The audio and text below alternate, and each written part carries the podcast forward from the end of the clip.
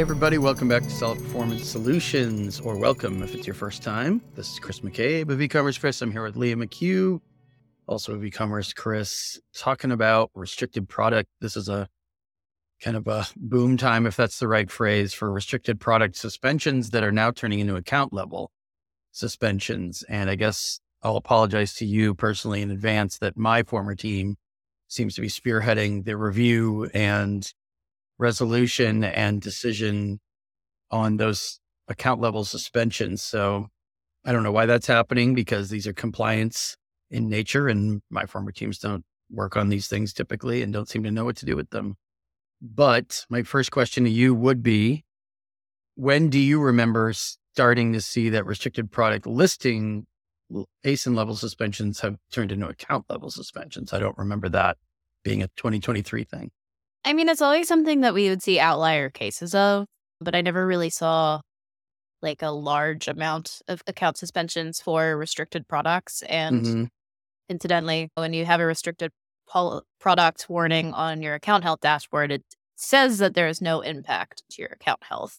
Yes. So what's interesting is that we're seeing some accounts being suspended because they've had a number of products being flagged as restricted, but we're also seeing some accounts being suspended for one product one A S I N being flagged product as restricted, you know, because I've reviewed the products and, and one, it's often misclassified as a restricted product.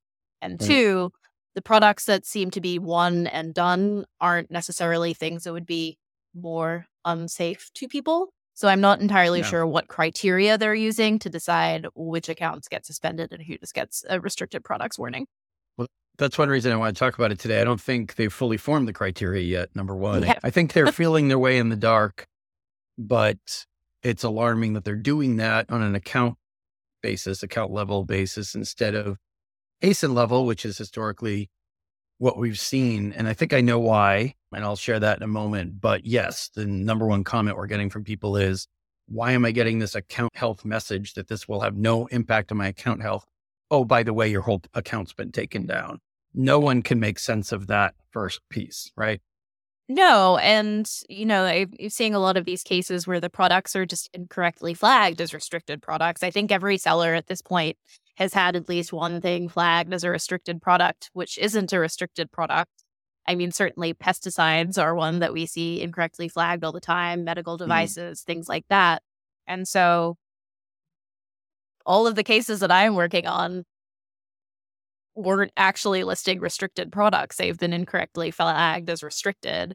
But if the compliance team can't do a good job of differentiating between restricted products and non-restricted products, how is the seller performance team supposed to review this? And they're not asking for a plan of action. They're asking for a dispute. Right. So you have to prove to a team who doesn't understand product compliance that your product is completely compliant when the compliance team isn't even good at reviewing this.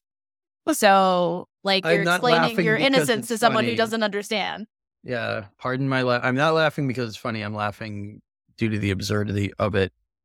I think, to answer your earlier point, though, I understand why one instance, one A S I N, one flag is turning for restricted products is turning into an entire account suspension.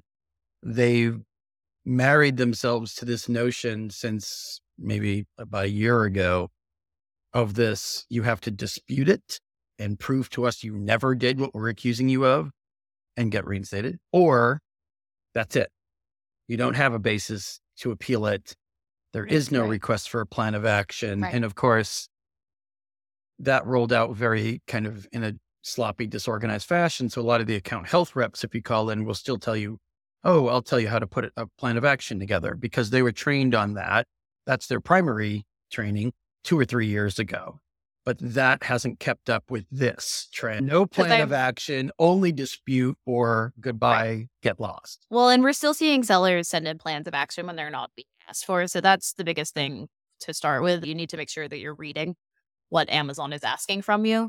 But the thing is, you know, I've seen accounts that have like ninety products flagged as restricted. And then I see accounts that have one product flagged as restricted. Both accounts are suspended, but like, you know, one product isn't necessarily, I mean, I would understand if it was like, oh, well, this is clearly a worse restricted product to be listing, but it's not.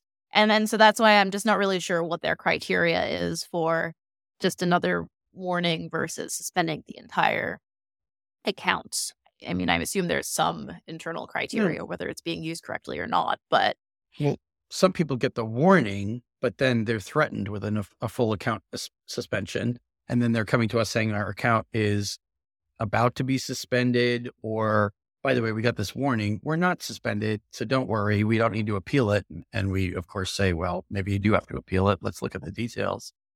Well, There's and I so think that's confusion. What's getting a lot of people in trouble is that they, yeah. they get these notifications and it says that there's no impact on their account. So yeah. for a lot of people, they're just like, well, this product isn't worth it, so I'm just not going to sell it anymore. Yes. And they yes. just leave it to fester. And then eventually Amazon comes back and suspends the account. But once again, right.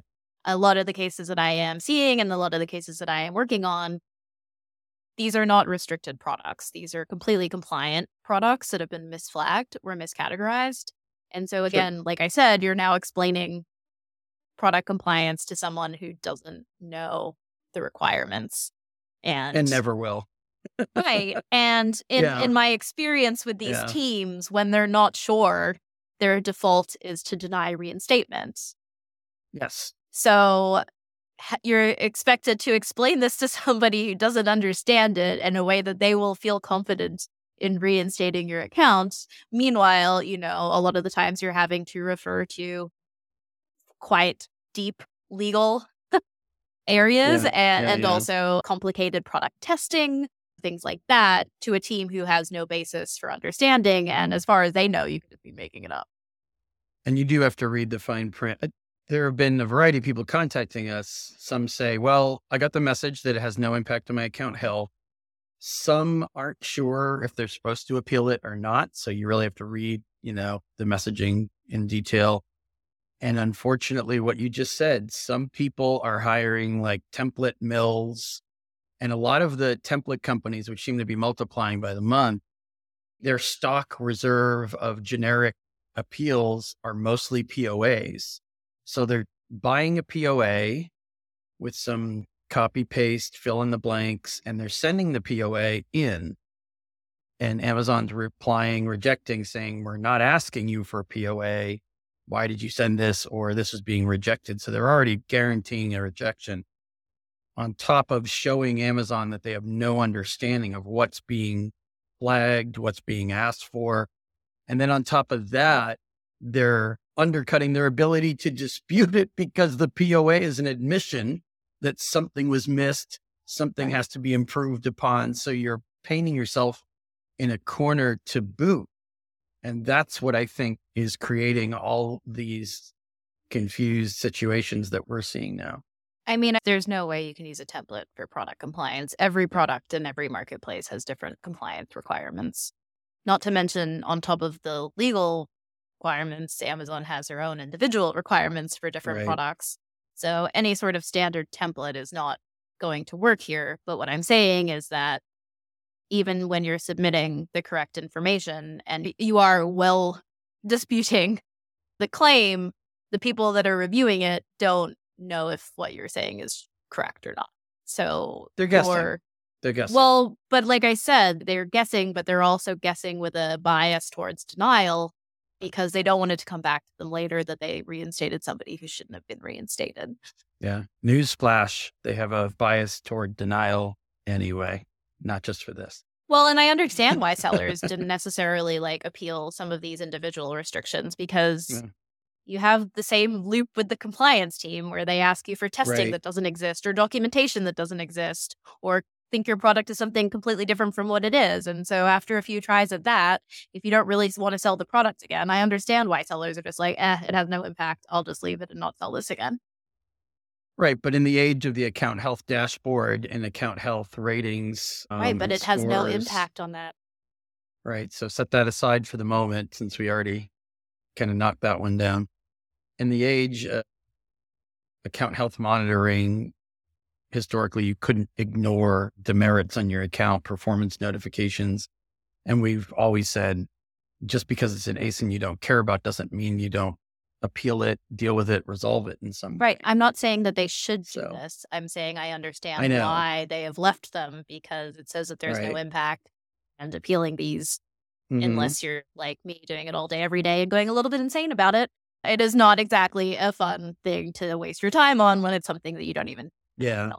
We'll take a step back. One reason Leah is going so insane is because people are sending in so many P O As from cookie cutter template mill companies that they hired, who only have P O As, who A, don't understand compliance and really probably don't intend to understand compliance, and B, you haven't been asked for a P O A. So Leah has to unpack all of that, burn down everything you've done up till that point. I mean, what would you say on average the people we're hearing from have sent in two or three of these things? So we have to reorient the entire conversation, if you want to call it a conversation, with compliance teams. And also, it's just hurting your odds to admit to all these things in a situation where you're supposed to be disputing it. And if you call account health, or if you talk to your account manager and a, and a variety of people inside Amazon and outside of Amazon, they will tell you if it's a dispute situation and you've got legitimate backing for that argument, dispute it first. For the love of God, do not send in P O As without knowing why you're doing it. And do not send in admissions of guilt and confess to things just because you think Amazon wants a P O A when you should be disputing it, because you're undercutting your ability later on to reverse course and dispute it and have them take it seriously. Is that fair to say? Yeah. I mean, with the compliance team, it's sort of a different story, but I mean, performance is definitely that way. But that's what they're doing. They're mixing and matching performance and compliance now. That is the problem. Alarming. I mean, that's what worries me the most, because seller performance, people on my former teams, they are not going to know the nature of the product. Look at the pa- packaging, imaging, look at the F D A rules, the E P A, right? I mean, that's what you're saying essentially is that. Yeah. The- in the last week, I've had three separate cases where the seller has been asked for documentation that doesn't exist. Yeah. Like they've been asked for things from the F D A that the F D A does not provide, or testing for a product that is totally unrelated to the product that has been flagged. And so, and that's from the compliance team. So if the compliance team is asking for stuff that doesn't exist and has no legal basis for, how is the performance team supposed to navigate this particular area? Well, and how are you supposed to navigate reversing course and disputing something and saying you're asking me for testing that isn't required, it doesn't exist, when you've already sent in a plan of action saying we'll do a better job of monitoring this in the future and all those copy and paste, you know? I mean, of course they reject that. They tend to reject anyway. Yes, so. I get it. Yeah. So yes, people shouldn't send in P O A templates. Right. Yes. Got it. Well, because Amazon had to create a message saying we don't accept plans of action for this particular issue. That they did that because sellers were blanketing them with templates for P O As when they didn't even ask for one. So it's like you're kind of undercutting your respectability as a seller. If you give them things that they don't ask for, it kind of makes it look like you never read the messaging, right? Mm-hmm. So read the messaging. Anything else people need to know in terms of restricted products? We talked about how A S I N level suspensions are turning into account level suspensions, but in the vast world of compliance cases that you handle, any other trends around R P that you think they need to pay attention to? Yeah, I mean, in terms I mean, of the sorts of things that compliance are flagging, more and more the trend within the internal enforcement is around keywords. So yeah. if you don't want your products to be incorrectly flagged, you need to be very careful as to how you describe your product. And also, quite importantly, you need to make sure that you're not saying anything on the packaging that your type of product isn't allowed to say. Not all of this, but a lot of this internally is automated. And the easiest way to automate restricted product yeah. warnings is to highlight keywords with an algorithm and flag listings based on that. It also, unfortunately, makes it very rife for abuse for people putting keywords into listings in order to intentionally get them flagged. Yep. But that is the way that Amazon has decided to enforce these. So be very careful about how you describe your product. Be very careful. Certainly words like children.